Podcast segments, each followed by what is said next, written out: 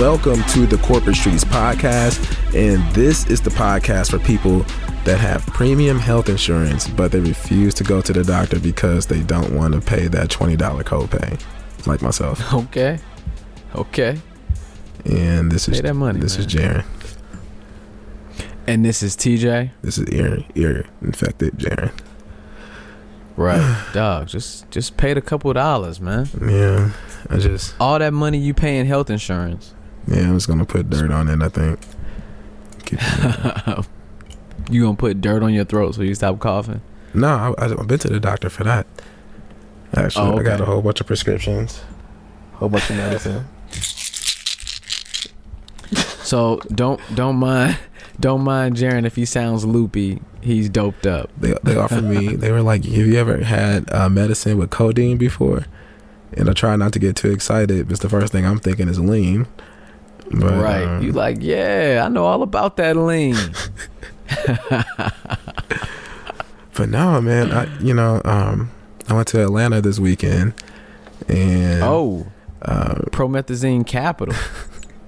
And I think, okay, maybe not. I don't know if it was maybe going through those mountains and stuff that got my ears popping, but when I got home, and I know home is a very long way away from those mountains, but as soon as I got home and got out the car, my ears like just started hurting, and it's just been like that since. So I don't know, man. I'm just gonna try to muscle through this thing. Yo, dog, you are losing from all sides, bro. Right. You stay losing with this sick thing, man. Always got something going on, dog. Right. Yo, what's the giraffe name on Madagascar, dog? you remind me of that giraffe that was always sick, bro. I don't think I've ever seen that. Oh, man. Yeah. It's the dude, the main dude from Friends. What's his name? Chandler. Oh, okay. I think it's his voice, but the giraffe is always, he's always got something going on. I've never watched Friends before. You've never watched it? Not even an episode? No, not even an episode of that or Seinfeld. I've seen a couple episodes of Seinfeld. I've seen more episodes of Friends. I've never watched a season of Friends. I think there's 10 of them, but the episodes that I did watch were pretty interesting. They were pretty funny. Did they ever have any black friends? I heard like maybe at the end, like towards the end, they got one. The episodes I seen, there were no black people. Maybe at the little hangout spot that they was at, I think I might have seen a black person in the background once or twice. They got an extra. Like an extra, right? It's like, yo, stand right here. We got to make this equal opportunity, bro. Stand right here. Affirmative action, bro. Stand right here. Don't move. The camera's coming right across right now. Speaking of affirmative action, there's this song called Chill Bill. Chill Bill? Chill Bill. That has to be a product of affirmative action, because I just don't believe. I don't know. I got problems with this song, but you do? I do. All right, so you told me to listen to the song, and I did listen to it. Yeah, and so I think the beat and the music is very catchy, which is gonna make this song a smash, right? Basically, if you haven't heard it, again, it's called Chill Bill, and the music is from what's her name? Is it Daryl Hannah? Is the woman's name Daryl Hannah? I forget the chick's name. But the lady from Kill Bill, who dressed up as the nurse, she had the one eye, and she came through whistling this song. Well, that's the music for this song, Chill Bill. Right. That's the basis of that's the foundation of the song. And it's super nice, super catchy, dope music. Everything about the production. It's nice. What I had a problem with was the actual rapping part. Yep. Which is one of the most important parts of a hip-hop song, but go ahead. And even it was okay until there's just one part and where it gets, he gets, to me it seems like he gets a little off beat. But it's kind of a weird, it's kind of a weird beat, because the whistling, it was even the song with the, as I try to break it down, and I think the way that she whistled it, it was offbeat a little. Mm-hmm. And I guess that makes it hard to make a song off of that. I get what you're saying. Well, but it seemed like you missed something though. If you're a person whistling a song, the beat is whatever you make it. Right, exactly. It's however you feel that day, exactly. Right? You can do it fast, you can do it slow. And so if they ripped it directly from the actual movie, then sure, there could be some inconsistencies there. If you're trying to make, if you're trying to keep a time on the beat. And it seems like they did to me.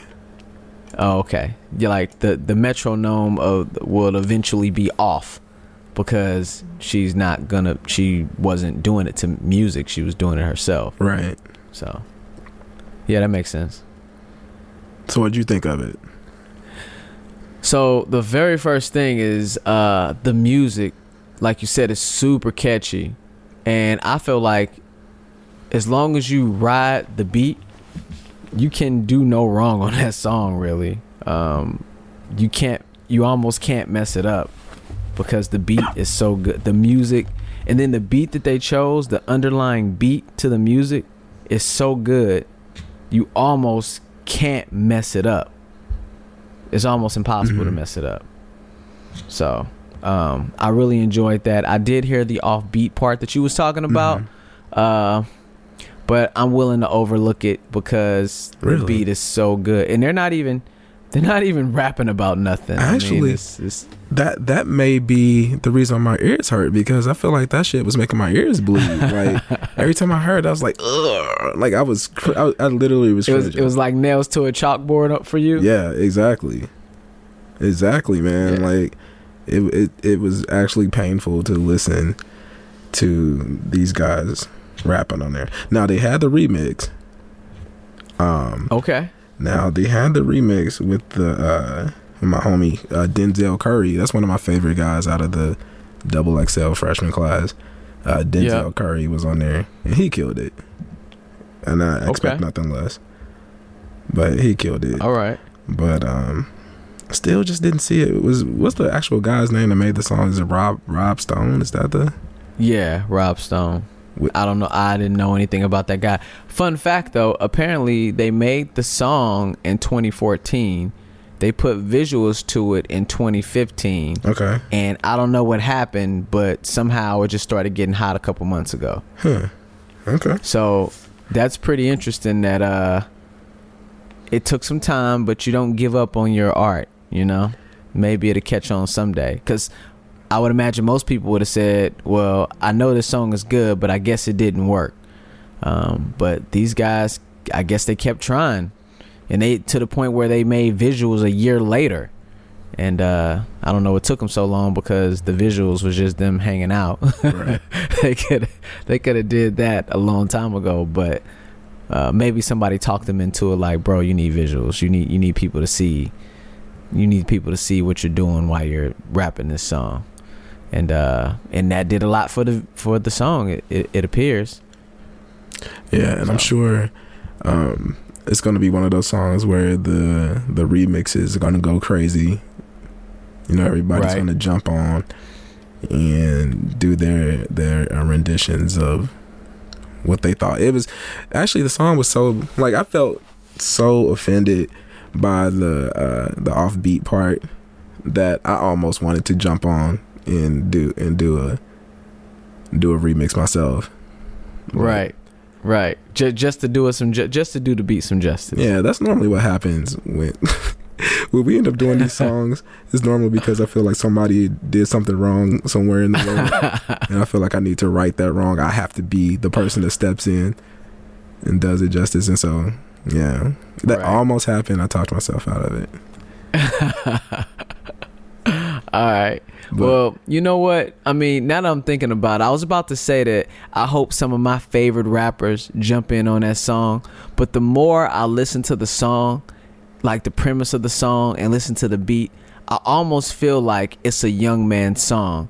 I almost feel like a Jay-Z or a Nas or a T.I. really don't have a place doing that song. Maybe because the way I heard it the first time. And I'm sure these guys, I'm talking about greats here, so they can rap to any beat. Yeah. But I don't know. I'm biased now since I've heard it with these guys. I was about to say nobodies. That's not right. With these guys that aren't well known yet. I've heard it so many times now, listening to it, trying to dissect what I was listening to. I can't see the older great rappers rapping to that beat. I feel like it's a freshman class type beat now. I think it's a little below like a Jay-Z to hop on, but I think somebody like Fabolous would hop on it. He hops on anything. Yeah, but even him, man, I feel like it's a kid's beat, man. I feel like I bet you he'll have a remix. I feel like it's a young rapper's beat. Huh? I bet you he'll do a remix to it. He probably would. He usually takes it gotta get hotter though. It's gotta get hot. He jumps on all the hot beats and does remixes. And I feel like this will go there.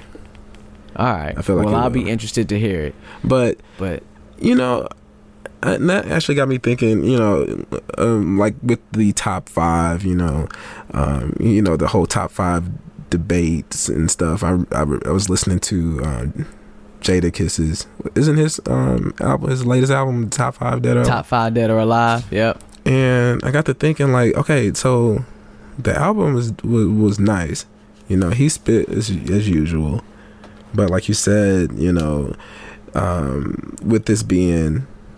I guess historically a young man's game. With these guys getting older, who should they be rapping for? Because it felt like the old Jadakiss, he wasn't really rapping for these young kids. He was rapping for people like us, in their 30s, who grew up listening to your locks and stuff. I don't feel like the young kids want to hear that. Like, who should these guys be rapping for? Should Fabolous still be trying to be cool for young people? Or should he be trying to be cool for older people? Should they be trying to be cool for anybody? Like what approach should these guys be taking? Or is there a wrong or right approach? I know Russell Simmons will tell you to do you. Right. Exactly. Russell Simmons will tell you to do you. So I guess they really shouldn't be trying to cater to anybody but whatever makes them feel good. But that is a really, really good question. If I know that this industry now is more towards the younger folk who will do anything to get your album. Would you start rapping for those guys, or do you do it for your core fans who might have even outgrown you and don't listen to rap music anymore because they don't have time to, or they can't listen to the lyrics because they have kids now, or for whatever reason? So like, do you take your chances rapping to that older crowd, or do you just try to keep it young? That's a really good question. I'm sure that's difficult, and I'm sure that these rappers get torn between that. But that's why you hear some of the rappers that are still relevant, they're embracing the new younger generation, as whack as they are. The some of them are really, really whack. So, and hold on real quick. And so they still embrace those guys that are a lot different, but they're doing that because it opens them up to the younger fan base, and they still get to be them. They still get to be themselves, but they're tying themselves. So it's kind of the reset button on the fan base. Somewhat. Is it full reset? I want to find another way to say it, but yeah. It's trying to turn back the hands of time a little bit.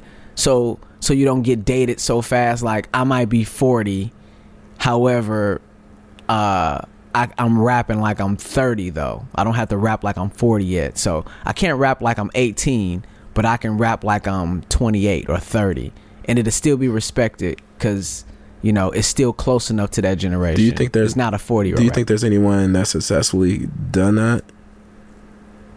been able to stay like an relevant, older guy who's kind of tapped into the younger market. I think Fab does that. Fab does it really well. I mean, his last album, he's taken things like off of, say, like a Twitter. He had a song Lituation, which was a fad for a minute. Instead of a situation, it's a lituation, yeah. Right? And I think he does a good job of merging, and he's able to do that because he's active on, say, a Twitter, which is going to keep you young because you get to stay up on all the new terminology, all the new fads that come out. And he actually uses those. He uses social media, the funny stuff that's going around on the net, the funny memes, and he turns those, he uses those in songs. And so the younger generation can gravitate to that. So, I mean, do you think they really, like, has he done any collaborations with any of these new guys though? Like, because I think I think for the young people to even, you know, get on his radar, for him to be on their radar, he would have to have like a Lil Yachty or somebody do a song with one of them. Like he can't just put an album out and people, like, young people are going to care, right? I think he can, because I think he's active enough on social media. Like, he gets so much play on social media that the young people who are on social media, because you're not hip if you're not on social media. If you're hip and you're into hip hop, you're probably on social media. That's probably from the old people. Like, I mean, there's old people on Twitter now, you know.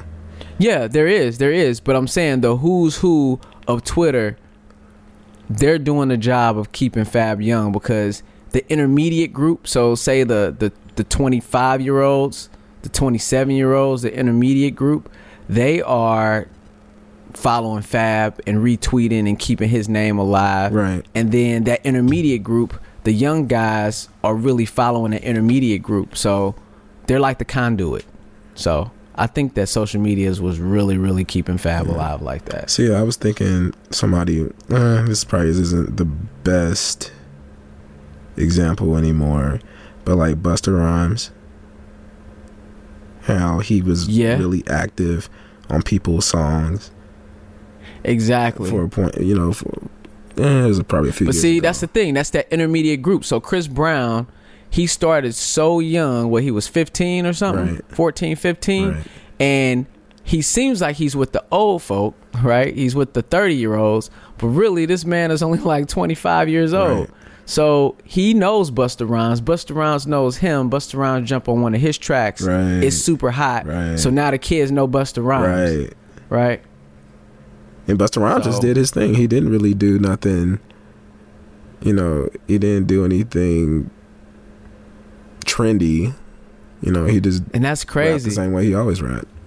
And that's crazy. Well, it's slightly different, because he went, the whole flow was just super fast. He doesn't always do it like that. He's done it before, but he doesn't always do it like that. But then, like, the young folk had the nerd. Like, my son came to me, he was like, yeah man, he raps so fast, he's like the fastest rapper ever. It's like, what? Dude, you don't know what you talking about, man. There's so many people that does it better than Busta. But Busta's verse was super hot, though. It was really good. So, not trying to take any credit from the man, because he was really good. Man. He was really good when he did it. So, and then what about rappers that are rapping their age? Okay, so say like a Jay-Z. He is truly. There was a time period when he was getting close, and I guess he still does it. He gets close to all the hot rappers. So when Rick Ross came on the scene and he was hot, Jay was there, and he was doing songs. When Jeezy got hot, Jay was there. When Juvenile was hot, Jay was there. Cash Money was hot, Jay was there. Kendrick, jumped on that quick. Drake jumped on that quick. So Jay-Z is definitely transcending time, because he's jumping on all the new hot artists, and they want to work with him because he's the best. So it's really easy for him. But when you get his albums, he's definitely staying true to his age, and he's not trying to go back and rap like he's 24 or something. He's talking about, I mean, he still talks about things that go on in his lifestyle. He's rapping about crazy art and art galleries and going to museums. But I wonder, but people are still feeling. I wonder if that would work if he did not have Beyonce in his pocket, because Beyonce is kind of keeping him young, I feel, and keeping him relevant to the youth. I'm not sure if he would be able to talk all that stuff and young people be able to gravitate towards it. Now, granted, he's, you know, arguably the best doing it right now, but I'm not sure if he would be as hot if it wasn't for her. But that's the thing. I think he went out and got her, and I think he made her hot. I feel like he helped her make the right moves to be the super crazy powerhouse that she is. Because, I mean, she was a young lady and singing like a young lady, and then as she grew older, her whole image changed, as it should, because she's older now. But I think he was able to help her through that. Okay. I think he had a hand in doing that. Perhaps. I'm sure that is, you know, potentially the case, but to her millions of rabid fans, he's probably only relevant to them because of her. Oh yeah, but I don't think those are the ones buying the albums. Those are the youthful. I mean, those are the younger people too. Yeah, but those aren't the ones buying Jay-Z albums though. Those aren't the ones. Maybe there's some that's supporting just because it's Beyonce's family now, because they're married and they're supporting in that way. But those aren't the Jay-Z fans that are going out buying the albums. Those aren't the ones. No, I'm not necessarily talking about album sales, but I'm talking more along the lines of what makes him cool or relevant still. His album sales. I mean, these guys we talking about, you know, your Fabolouses and Jadakisses, these are guys I used to see, you know, million records sold. You know? Yeah. And but nobody sees that anymore. True. I don't think that, well, I mean, but that's what makes Jay-Z so different, is that this guy, he was the first one that did like a Samsung deal, where Samsung bought 1 million of his albums and then gave it away to people who bought Galaxy. So he had 1 million sold before his album even came out. That's insane. That's the type of pull he has, where he's setting up deals that's unprecedented. Nobody's done that. 1 million records already shipped because Samsung bought them and then gave them away. Now, could he, I mean, I'm wondering though, could he have done that without that trickery? I mean, because that was a little, I mean, that wasn't like a straight up 1 million sales. I think that was even, I think it even came in question when that happened. Yeah, it did. It did spark up a controversy. But I guess what I'm saying is that he's running the industry. The reason he is who he is because he's the one setting the trends, man. If he says it's hot, it's hot. If he says it's not hot, it's not hot. And the guys who are known, the T.I.s, the Fabs, the Ludacris's, they're really following suit. Like when he said that Cristal was out and he said Ace of Spades was in, everybody's now doing that champagne now. Everybody. That's what everybody's doing. He created that trend. He made that company hot because he's got a stake in that company. Allegedly, he's got a stake in that company. But he made it hot. He was the one that did. Hold on. All right, so let's back up a bit, though. Now, you're talking about old head shit again. Because you're talking about Cristal and you're talking about Samsung deals. What about, let's go back to, like, these little Uzi Vert fans. Are they fucking with Jay-Z? Or are they fucking with Fabolous? Or who should these guys, you know, Jadakiss, Ludacris, who should they be rapping for? Because somebody like Ludacris, he's always been cool. But yep, I'm sure he'll be looked at now as just the Fast and Furious black guy. Yeah, definitely. He would be. So, I agree with that. So, like, what should he be trying to do? If I don't know, does he even still do music? He does. His last album, he stayed true to his age, and he talked about things from an adult perspective. He didn't talk about them from a kid perspective, and but it was from an adult. It didn't have any singles though either. I mean, like I don't recall hearing nothing on the radio from that. But that's the thing, though. They don't care about singles anymore. That's not the format anymore. That's the formula is totally different. I don't even know if there is a formula, but it used to be you push a single till it's dead, and then you come out with an album and you put it all in people's faces. It's so crazy now that people aren't even telling you when their albums are coming out. No, you still want to be on radio, though. I mean, not necessarily a single before the album, but what I'm saying is there was no radio, club, banger. There's nothing from that last album that I believe there was a song. I don't know it off the top of my head, but it wasn't like the normal Ludacris that we grew up with where he had six of his songs off his album on the radio. It definitely wasn't that. But then again, I don't even know if he's looking for that. He's getting Fast and Furious money. I mean, they had a billion in box office. I mean, of course he's not making albums for nobody to listen, though. Yeah. I don't know if he even cares about that anymore, though, because he's getting movie money. So yeah. He's getting, dude. Fast and Furious did like $1 billion, dude. And I'm sure his cut is probably percentage based, and he's getting a nice paycheck off of that. So definitely more than what rap was paying. And then he can always go around and do his old songs because there's enough people that'll go see him tour. So, But to answer the question, I don't think there is a particular answer. I think you just better stay hot as you can by at least associating with the younger crowd's people. So there's that relevance there. Where it's like, okay, I know him. That's the guy that was on Lil Yachty song. That's the guy that was on Lil Uzi Vert song.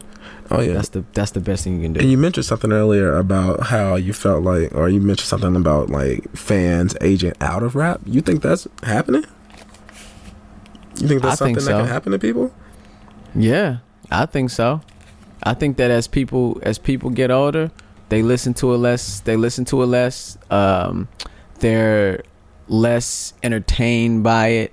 Their temperament, they have a shorter temper for certain types of music, and they might just sit back and say, you know what, I don't want to listen to anything that's newer than 2006 because all that since then I can't listen to it then since then. So then they still, okay, so you're not saying they completely stop listening to hip-hop,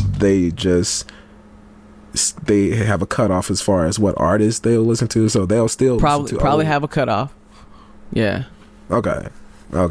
I mean, but even me per se, I think there are people who are just aging out of it as well. Not aging out like it's not cool anymore and I'm staying far away from it, but they're not making a time. There was a time when albums came out, I knew every single song that was on the album. I'll be able to call it out. I remembered albums and all the song titles, and I knew lyrics. Obviously, I've gotten more responsible, meaning I have more responsibilities I have to take care of, and I just have less time to do that stuff. And so, I mean, let me see. What's the last? Actually, I've been banging Bruno Mars' album for the last week, which is super dope, by the way. You need to check that out. Bruno Mars' album's pretty dope. 24 Karat Goat. Isn't he singing? But it's singing. I thought you were singing. It's kind of. Yeah, I don't. Well, no, it's not that I don't like singing. I usually don't. I don't like. I guess it's hard to describe. I don't like Drake doing it. I was gonna say, if you like Bruno Mars, you gotta give Drake a listen again. Nah, man, it's different. Bruno Mars actually can sing. Drake is kind of holding a note. It's the difference. Yeah. So, but I've been listening to that. It's been pretty dope. I think Bruno, and a real quick sidebar, I think Bruno Mars found a way to merge new school talk and social media type fad stuff, and also have an old school feel to it. If you listen to it, you'll notice that his beats are very reminiscent of songs of back in the day. It's like, wow, he really tapped into that. He has songs that kind of sound like a Babyface type feel. He has songs that kind of feel like a Bell Bill DeVoe type feel. It's pretty interesting. Yeah, see how he did it. I ain't like none of that shit.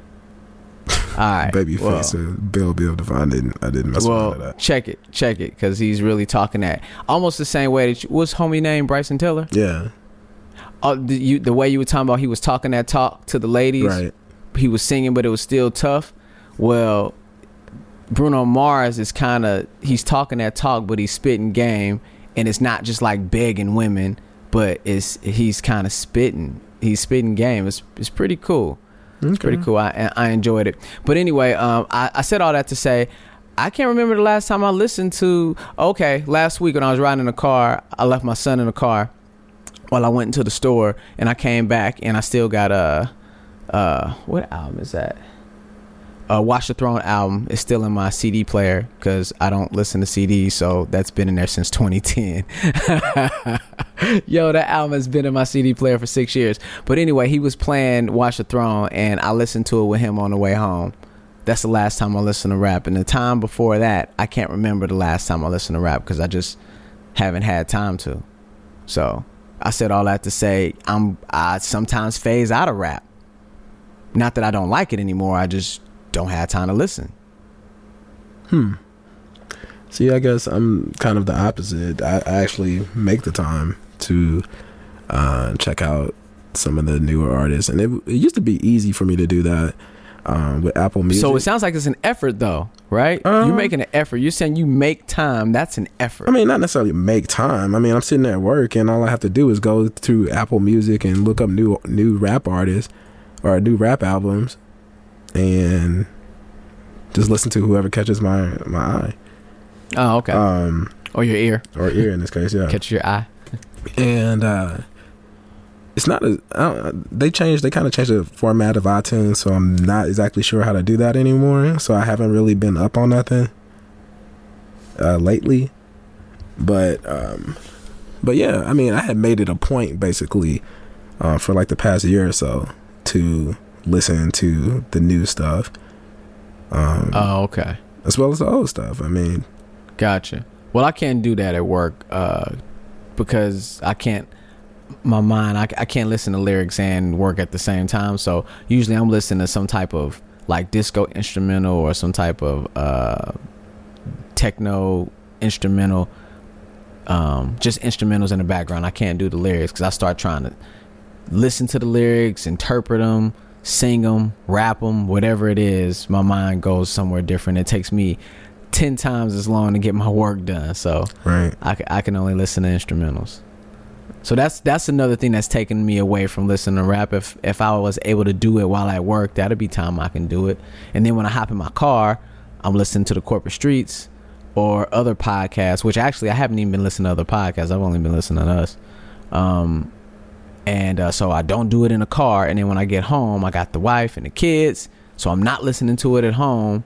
So when can I listen to it? I don't know. Maybe on the weekend, if I'm riding to the store by myself, that's when I turn on some type of rap that I like listening to. But I just hadn't done it lately. Yeah, it's kind of funny. Like I said, I went to Atlanta this weekend, and I ended up having to take at the last minute. One of the parents asked if she could ride with me because I went for a football tournament for my son. Yeah, and. One of the parents asked at the last minute if they could ride with me. And so her and her mother rode all the way to Atlanta with me. Oh, so that means you had to change your whole musical catalog. I had to change everything. I couldn't even listen to the podcast I wanted to listen to. And I had planned on smoking cigars on the way down. I had like 8 cigars all loaded up and ready to go. It ruined everything. Man. Yo, that's crazy. It's funny how that is. Isn't it weird? Have you ever gotten your car and you turned on your car and the music that came on was like some crazy rap and you know what I'm saying, something, and it's always at the most perverted part. Right. You're trying to shut it down real quick. Right. Has that ever happened to you? Yeah, that I've done that with like coworkers. But then I got to a point where I was just like, fuck it, because like they're not about to ruin my trip, and so I did let it fly with some Future and stuff. You think other genres of music give a damn who they singing for? I don't think other genres of music do that. Probably I think they not. Like Sting just stayed true to who the hell he was. The Beatles didn't care who was listening. Elvis didn't care who was listening. Metallica doesn't care who's listening.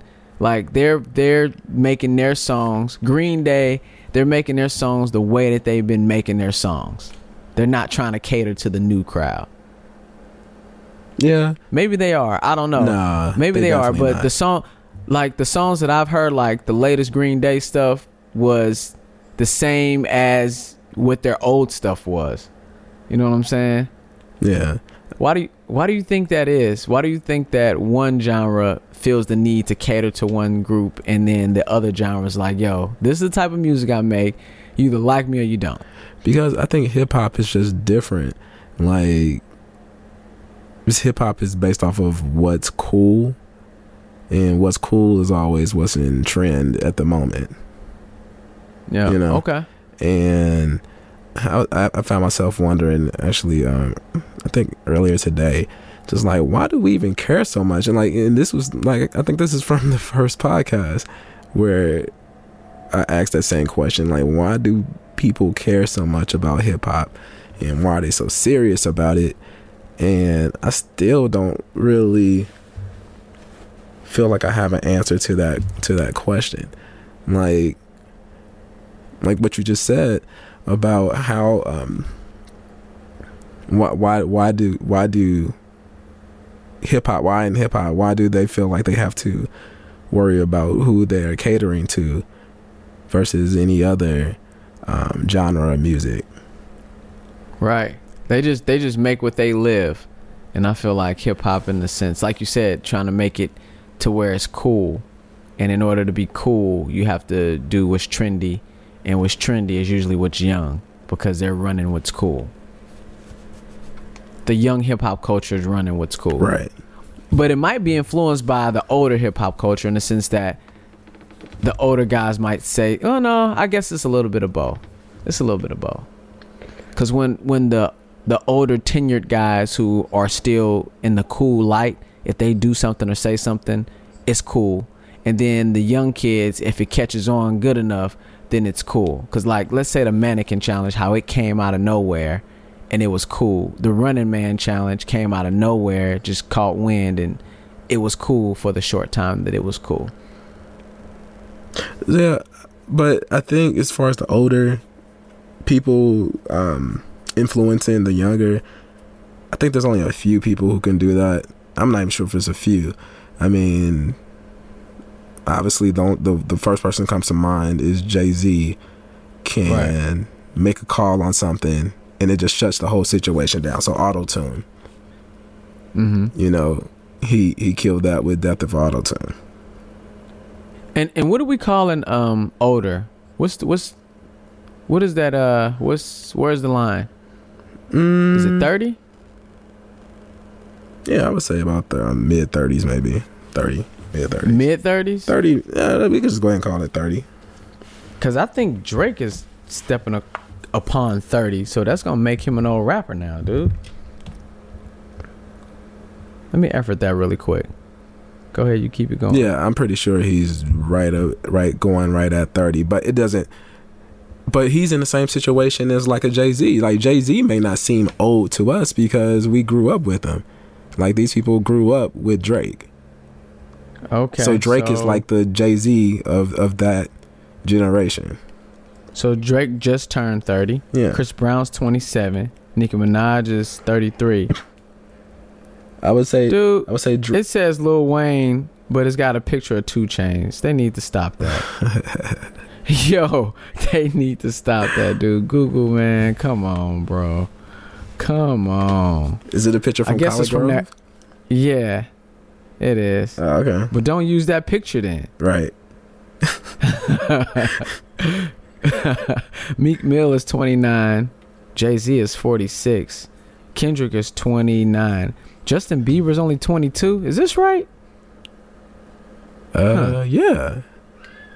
Yep, that's what it was, man.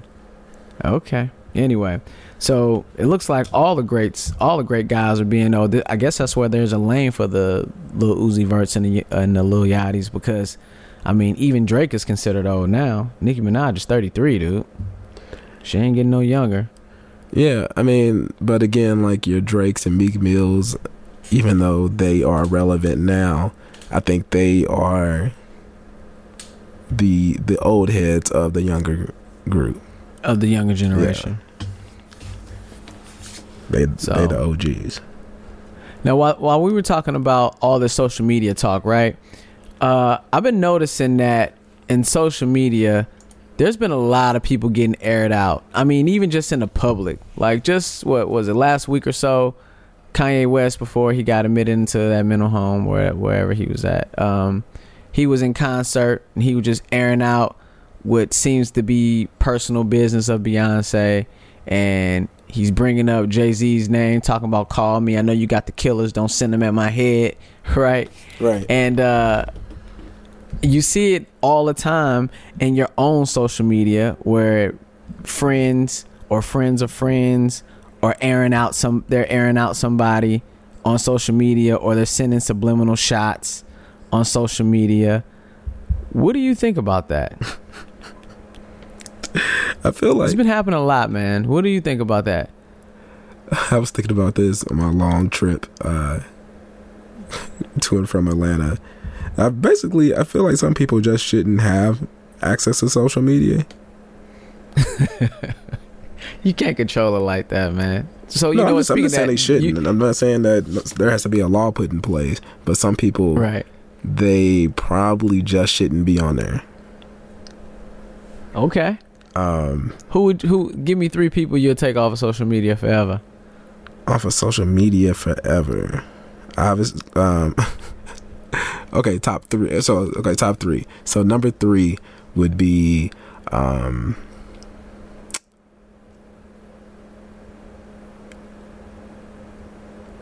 want to say, can I just lump all the Kardashians in there? No. All in one. Okay, Chris Brown. He shouldn't be on there. Okay. Because Chris Brown just seems to not have a filter sometimes. And he often is saying stuff that may not necessarily get him in trouble, but may give him a side eye and make you look at him again like, Chris, I don't know if you should be saying that. You should be speaking on that. You know, right? Just okay. Kind of chill out. I think Chris Brown would be number three. Okay. Number two would be Kanye West. Oh, he's number two. He's number two. Okay. Because of obvious reasons here, he definitely doesn't have a filter. Yeah. And plus, he gets all his stuff out at his concerts. He doesn't need to compound that with social media as well to have these things and these thoughts in writing. He's an artist, Doc. He got to be able to create. He don't need to have these thoughts. Even if it's creating controversy. And number one would be Azalea Banks. Oh, yeah. She's pretty bad. I think she should just be taken up. I was about to say off the world, but... don't do it. She should definitely be taken off of social media. You know what though, man? That's what makes social media interesting though, man. Is it? That makes it interesting. Watching the train wrecks. It's all, I think that it's funny when it's not you. You know what I'm saying? Like when you don't have to wake up in the morning thinking about, damn, I really messed that up. I shouldn't have said that. Now this is what I got to deal with. Okay, guys, I've been hacked. It's like, now you know you ain't been hacked. Right. Stop lying. That's what makes it even better. That's how you know they messed up, because then they come out with the stories that they've been hacked. But, yeah, man, I think that they keep it interesting. They keep it interesting. That's what makes the fun. Those three people that I just named, they never have claimed the hack thing. They just live with whatever they put up there. Right. They just live with it. They might delete it. Yeah, man. They may delete the post, but you know, they're so hot that it's going to be captured, you know. Which doesn't mean much, cuz once it's out there, it's out there. Somebody in the screenshot it, and it's never going away. Yeah, so yeah, man. What about regular people that do it though? What about your friends or your friends of friends that's on these timelines airing people out? This B told me this, and I'm going to kick her A. I'm going to beat her down, you know. I've seen in the past 2 weeks, I've seen a lot of subliminal shots being thrown, and I've seen just flat out shots being thrown and people arguing back and forth over social media. It's the straight up shots that bother me the most. Right. Like the subliminal shots. I think that's, for a regular person, I think that's appropriate. Okay. Because you really probably should. Well, first of all, personally, I don't think you should be putting out anything too serious as a regular person on social media. Like, people use Facebook or whatever as their diary. Mm-hmm. You know, that's their digital diary now. Except everybody can read it. They don't have the lock and key on it. Right. It used to be diaries were personal. Right.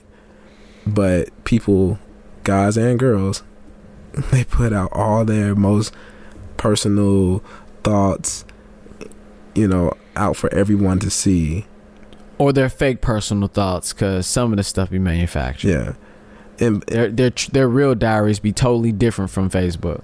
But I think that's what, like, for me, it makes me a little uncomfortable to see that stuff, because these are things that are supposed to be for your diary. Like, I'm right. really not wanting to see your feelings about your baby mama and, you know, how she's mean to you. And what was the one for the one guy that time about how she was a we talked about it on the podcast, I think. I know. What didn't it say, like, she was a slut or something? Yeah, something she was dirty and nasty. Yeah, like how nasty she was. You know, it's like, bro, you gave her 2 babies, bro. Right. What are you saying? You married her. You're right. You married her, dog. You put the ring on it. That's who you chose. Yeah. So, like, but a situation like that, because it was very serious. It seemed. He put her picture. Hey, do you think that I was gonna say, do you? So this is a digital diary, right? Yeah. We're talking about how diaries are normally private, but on Facebook, these diaries aren't private. Do you think that these people would have even used the diary? I think, like, well, my mom, by the way, I grew up, my mom told me that diaries were for girls, journals were for boys. Yep. So she had gave me a book, told me that was my journal and I should write in it. But I think that was just her way of trying to creep on me. So yeah, I didn't really put anything too serious in that thing, because I had a feeling my mom was trying to figure out what I had going on, which was a smart move, but I was ready for that. But she doesn't have to now. What a parent would do now is give you access to Facebook. Yeah, exactly. But I'm wondering, because even then, not many people wrote in diaries. Maybe a few females that I knew, you know, a few girls might have written in their diary and they might have admitted to doing that, but not many people did that. So I think the diaries were going out, and I wonder if there was no Facebook, would these people actually write these things down in a book and keep it to themselves? I doubt it. I don't think so. I doubt it. I think this age, you want to be seen and heard, and you want people to know exactly what you feel. Isn't that odd? Like, all these feelings that are supposed to be to yourself, nowadays, you want people to know exactly how you feel about something, and then you end it off with a, "I'm just saying though," or you know, or is just speaking my mind, or is a conversation that you should have had directly with that person. Like, going back to somebody like Kanye West airing out Jay-Z and Beyonce, like, I'm sure he has a way to contact these people. I know he got their number, right? Yes. So why is he on, you know, doing this in a concert? You know. Because he didn't even do it on social media. He did it on a concert, in a concert. Right. Which is funny. So you know that it's going to garner attention, because none of these people at this concert have any contact info on Jay-Z. Right. So why are you telling these people, hey, yo, Jay, get at me? That's because you knew that people in the crowd are recording, and it's going to eventually hit the blogs. And when it hits the blogs, maybe it might get back. Right. Or is it really for Jay? I mean, maybe it was just a controversy to get his name popping. Remember, it's a law of power, man. You want to get that attention at all costs. You know what I'm saying? No attention is bad attention. Yeah, I really wanted to think it wasn't that serious, but you know what? Now that he's in this psych ward or whatever, you know, he's an outpatient or inpatient or whatever, I think that's going to be his out, as far as, hey, man, I was just kind of going, you know, I was depressed and I was kind of losing it. Yeah, I was going nuts. So, you know, nothing personal. Yeah, that's interesting, because he's gonna turn around and do it again. Oh, one person you left out, Meek Mill. He should be on social media too. Oh yeah, he definitely should. But you only got 3 though, so that was a hard choice. He's the honorable mission. Right.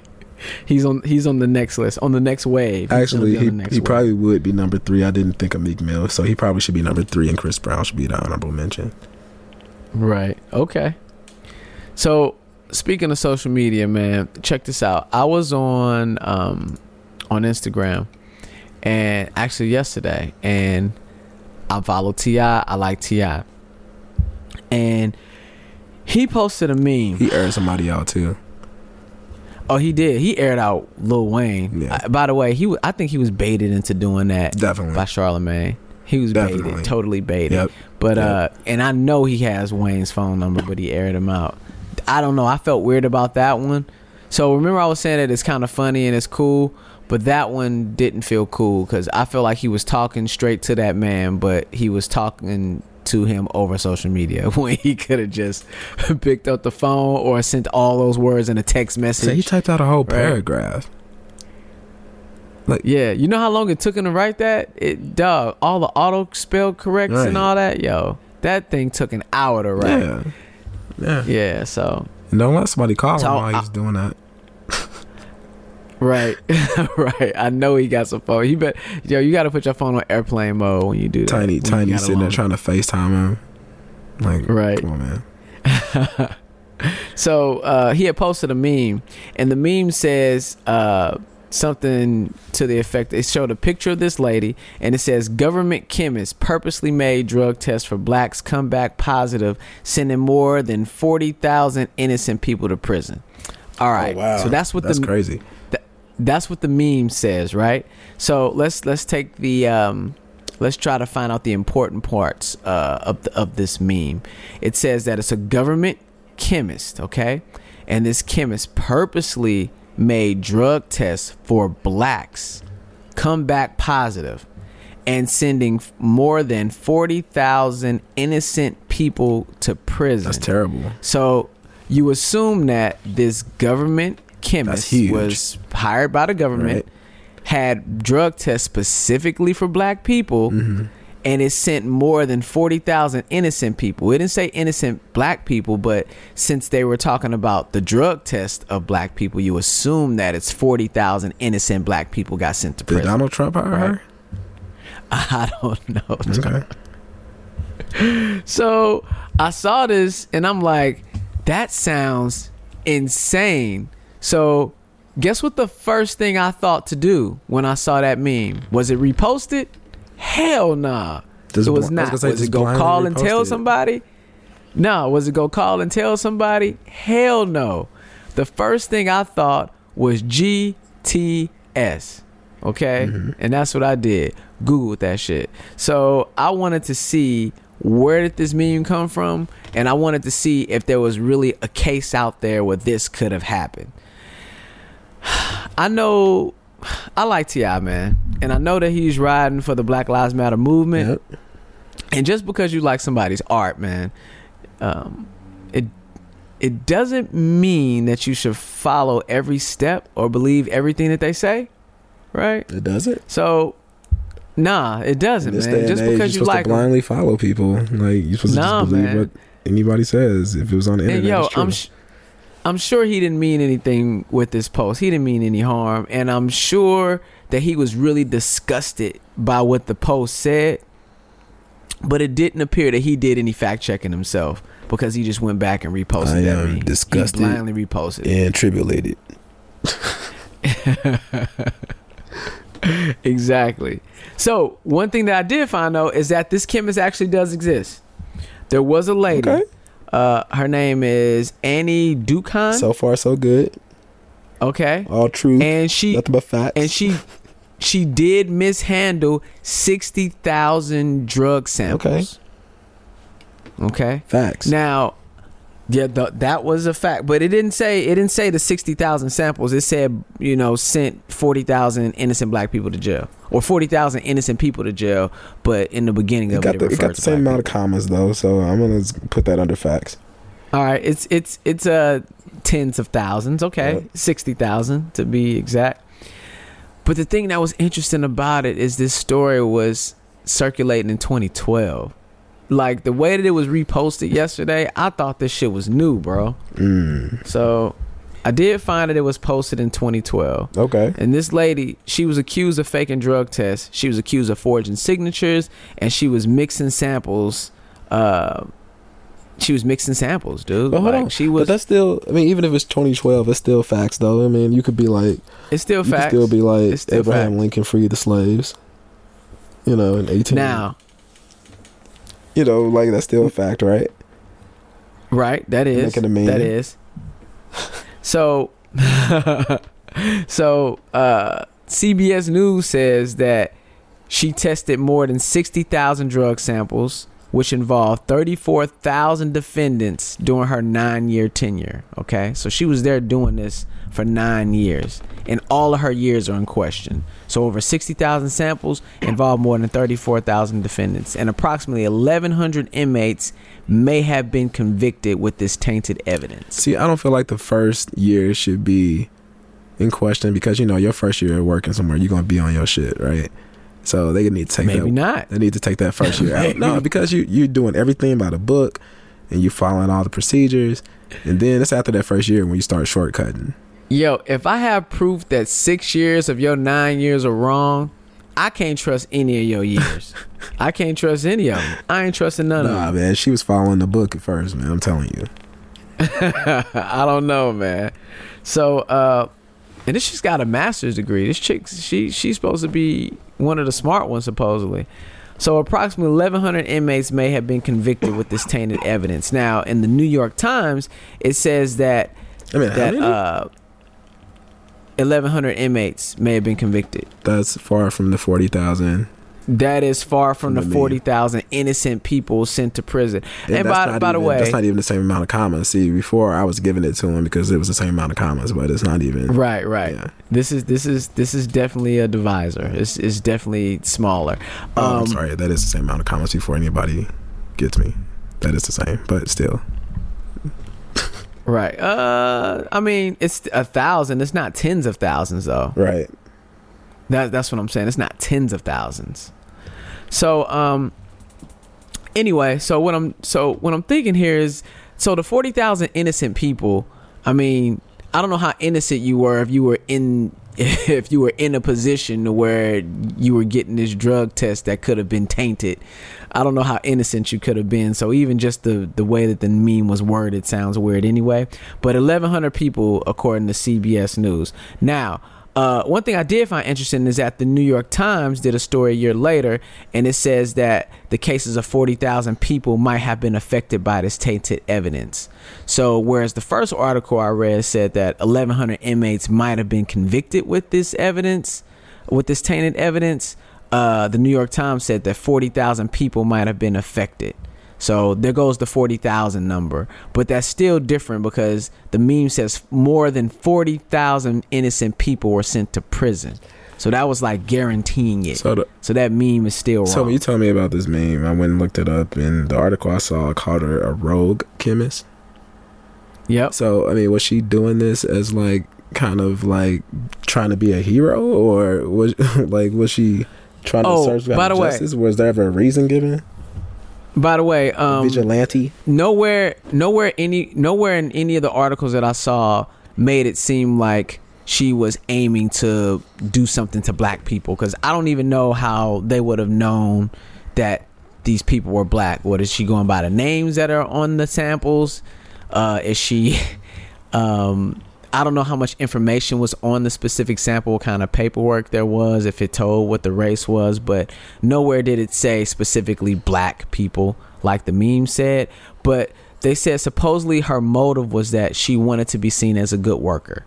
Okay, where other chemists would test 50 to 150 samples per month. Guess how many samples she tested per month? How many was that? A whopping 500 samples per month, dog. 500, dude. She was doing 10 times the amount of samples per month than all of the competition. See, right there, that should have been a red flag. They should have known that just wasn't possible. No, dog, she's super productive, though. Isn't that productive? I guess. I mean, to somebody, I suppose it is. But to me, that would have been a red flag. No, so speaking of red flags, so in 2010, a supervisor did an audit of her paperwork, right? You can't have like a 300% productivity. Like dog, this was 1,000. Some people only did 50. She did 500. That is a dog. That is 1,000% productivity, bro. Yeah, that's crazy. Yeah. That is insane, man. So anyway, supervisor audited her. Right. Supervisor audited her, and they didn't retest any of her samples, nor did they find anything wrong in the audit. Okay. Which is that's like audit rule number one. There's always something to be found. Right. Like any audit that I look at, if I'm reviewing the audit and I see that there were no findings at all, there was nothing, no recommendations, no nothing, you must not have been working at all. Like you ain't trying hard enough, because there's always something to be found. So, supposedly in 2010, this is according to CBS News, another chemist had found that 7 instances where this chick incorrectly identified a drug sample as a certain narcotic, but she was wrong.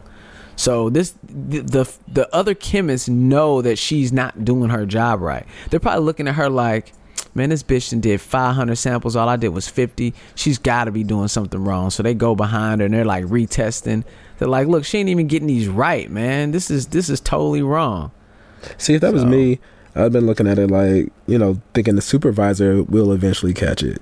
Like if I was just one of her peers and been like, damn, Annie got 500 tests done this month. It's like, damn, did she ever go home? Right. You would just think like, man, she got to be doing something wrong. The supervisor going to get her. But right. Yeah. You got to be thinking there's just no way that she can do this. Yeah. Right. That she's. Yeah, man, she's doing 100 times more samples. Right, she's doing the work of what, 10 people? Right. So with just her. So that's pretty interesting. So she did admit in court that she was faking it for like 2 or 3 years. Wow. And she was identifying samples just by looking at them. So she was looking at urine and knowing for a fact. Or blood. I don't know if they were doing blood tests or they were doing urine tests, but she was looking at the samples, and that's how she knew for a fact that these people had tested positive for these drugs, man. So it's like the pee is too dark. This person obviously, right? Or the blood is too light. So this person obviously was on something. So what kind of convictions, I wonder, like, I guess these are drug convictions. What, like the person had drugs in their system or whatever? Or alcohol? Yeah, maybe it was like, maybe it was people like with their PO. Maybe their PO was testing them or something. Oh yeah. So maybe. I wonder how many years those people were getting out of that. Well, I don't know how many years they were getting, but guess how much time she got. Yes, I looked that up. That was the first thing I was wondering, when she got like 3 to 5, right? 3 to 5 and 2 years probation. So she can actually be listening to this podcast right now. Yo, she's listening to this podcast like, man, they always bringing up old shit, telling us what we got wrong about the thing. Right. It wasn't 40,000. It was 40,269. And actually, I got 550 tests done a month, not just 500. Right. So not just 500. So, oh man, that's crazy. Oh, by the way, this isn't cheap either, because I mean, once I catch wind that I could be in jail over somebody mishandling the samples, I want my case retried. You know what I'm saying? And so the state has to retry these cases. Guess how much they set aside to reinvestigate these cases? What's that? How much? Like $30 million because of this chick, man. And all she got was 3 years. And they say that that's not even enough. Yeah, they say that's not even enough. They say it might even cost upwards of $100 million. Because you're probably gonna have to like pay some type of restitution to those. Yeah, people? Restitution. I don't even know about the restitution that has to be paid, but these people have to go back through the court process. That ain't free. Yeah. That's not free. Wow. 40,000 people got to go through this process all over again. Duh. So, and it has to be reinvestigated. So the moral of the story is, I think it's something we said a long time ago about not believing all the memes that you see. All the memes or whatever. Yeah. You can't believe that stuff. Yeah, man. Look, don't go blindly reposting these memes, man. Don't do it. I mean, I love T.I. to death. I love his music. I love his display of character out in the public.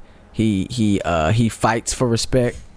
He's willing to die for respect. I mean, he swung on the pound for pound greatest fighter, undefeated Floyd Mayweather. He swung on that man because he had a problem with him. I mean, I respect that. If you got that problem, you want to see that man face to face. He's taking care of his family. He has TV shows. He's a businessman. He's in movies. He's doing pretty well for himself. But even him, you can't take every meme that you see and start reposting it without doing your own research. Don't go spreading these. You don't know who made that meme, man. You don't know what fact checking that they did, and especially the people that posted, they're not taking the time out. They're not taking the time out. So don't look like an idiot, man. Spreading these fake truths, man. And let me add that she looked exactly the way I thought she was going to look, too. What? Take it easy, dog. No, I'm just saying, like, when you start telling me this story. I don't know if that sounds racist or what, dog. What are you saying, bro? She just, when I envision, you know, when somebody's telling you a story, you just automatically start making like an image, you imagine an image of what the person may look like, right? And she actually fit the exact description that I came up with. So you thought of a brown skinny woman with glasses? Just go look her up. I mean, she looked the way I thought she was gonna look. It don't matter what she looked like. I'm just saying she looked the way I thought she was going to. Oh, okay. All right. Well, yeah, she looked like an idiot because she shouldn't have been doing her job wrong. Look, if you don't want to do your damn job, get another job, man. Don't send me to jail. Don't tamper with my case. Don't fuck over my case because you don't want to do your damn job. And don't get it twisted. Being a good employee and you can't be a good employee if you are doing your job totally wrong. Those two don't even go hand in hand.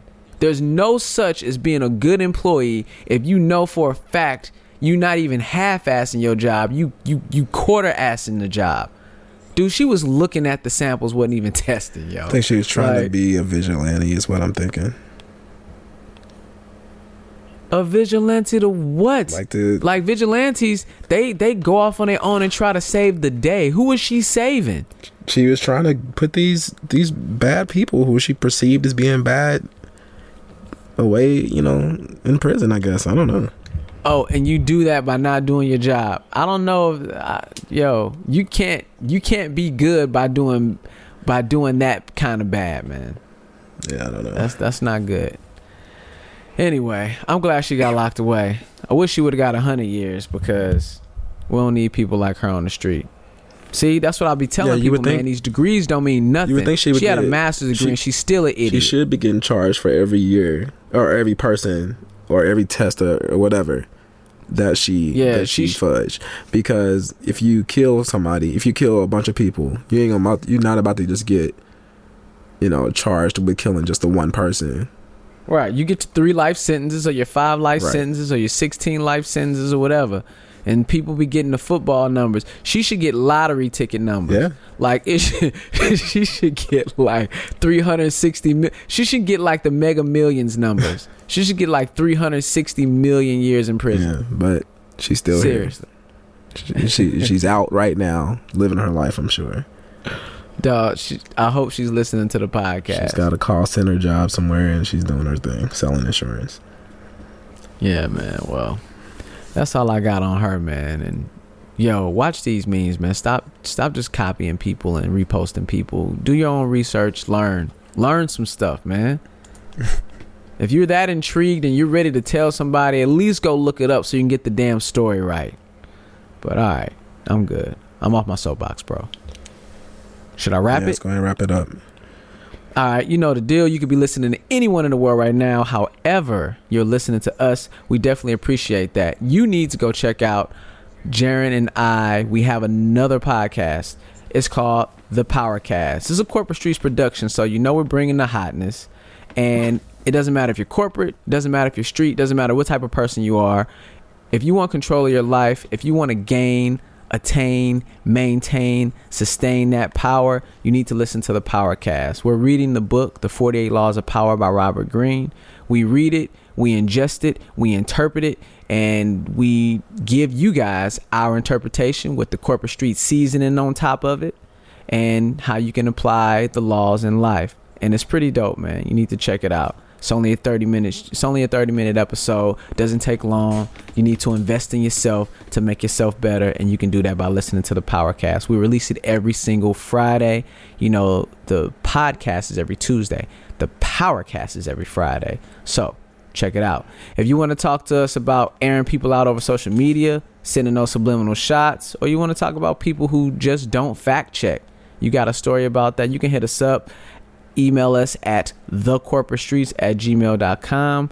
Even if you need help handling the situation, you know who we are. We are the advice connoisseurs, so hit us up. We have the Facebook page, The Corporate Streets Podcast. Don't forget the Twitter handle, @CorpStreets. And you know what you're listening to. This is The Corporate Streets Podcast. This is the podcast for people who send those subliminal shots on Facebook and Twitter, dropping atomic F-bombs. But then they go back and delete their posts because corporate HR monitors employee social media accounts. Oh, man. Once it hits the net, though, it's gone, man. It's a done deal. There's no such thing as delete on the internet. Just saying. Right. The regular people, man, they don't care what you're doing. No, man. Corporate, they watching, bro. They watching. Watching. Be sad to lose your damn job because of you talking about Lil Ray Ray or Clonisha. You know what I'm saying? That'd be sad. You gonna show her them hands after work. Yeah, incriminating yourself online. All right, peace.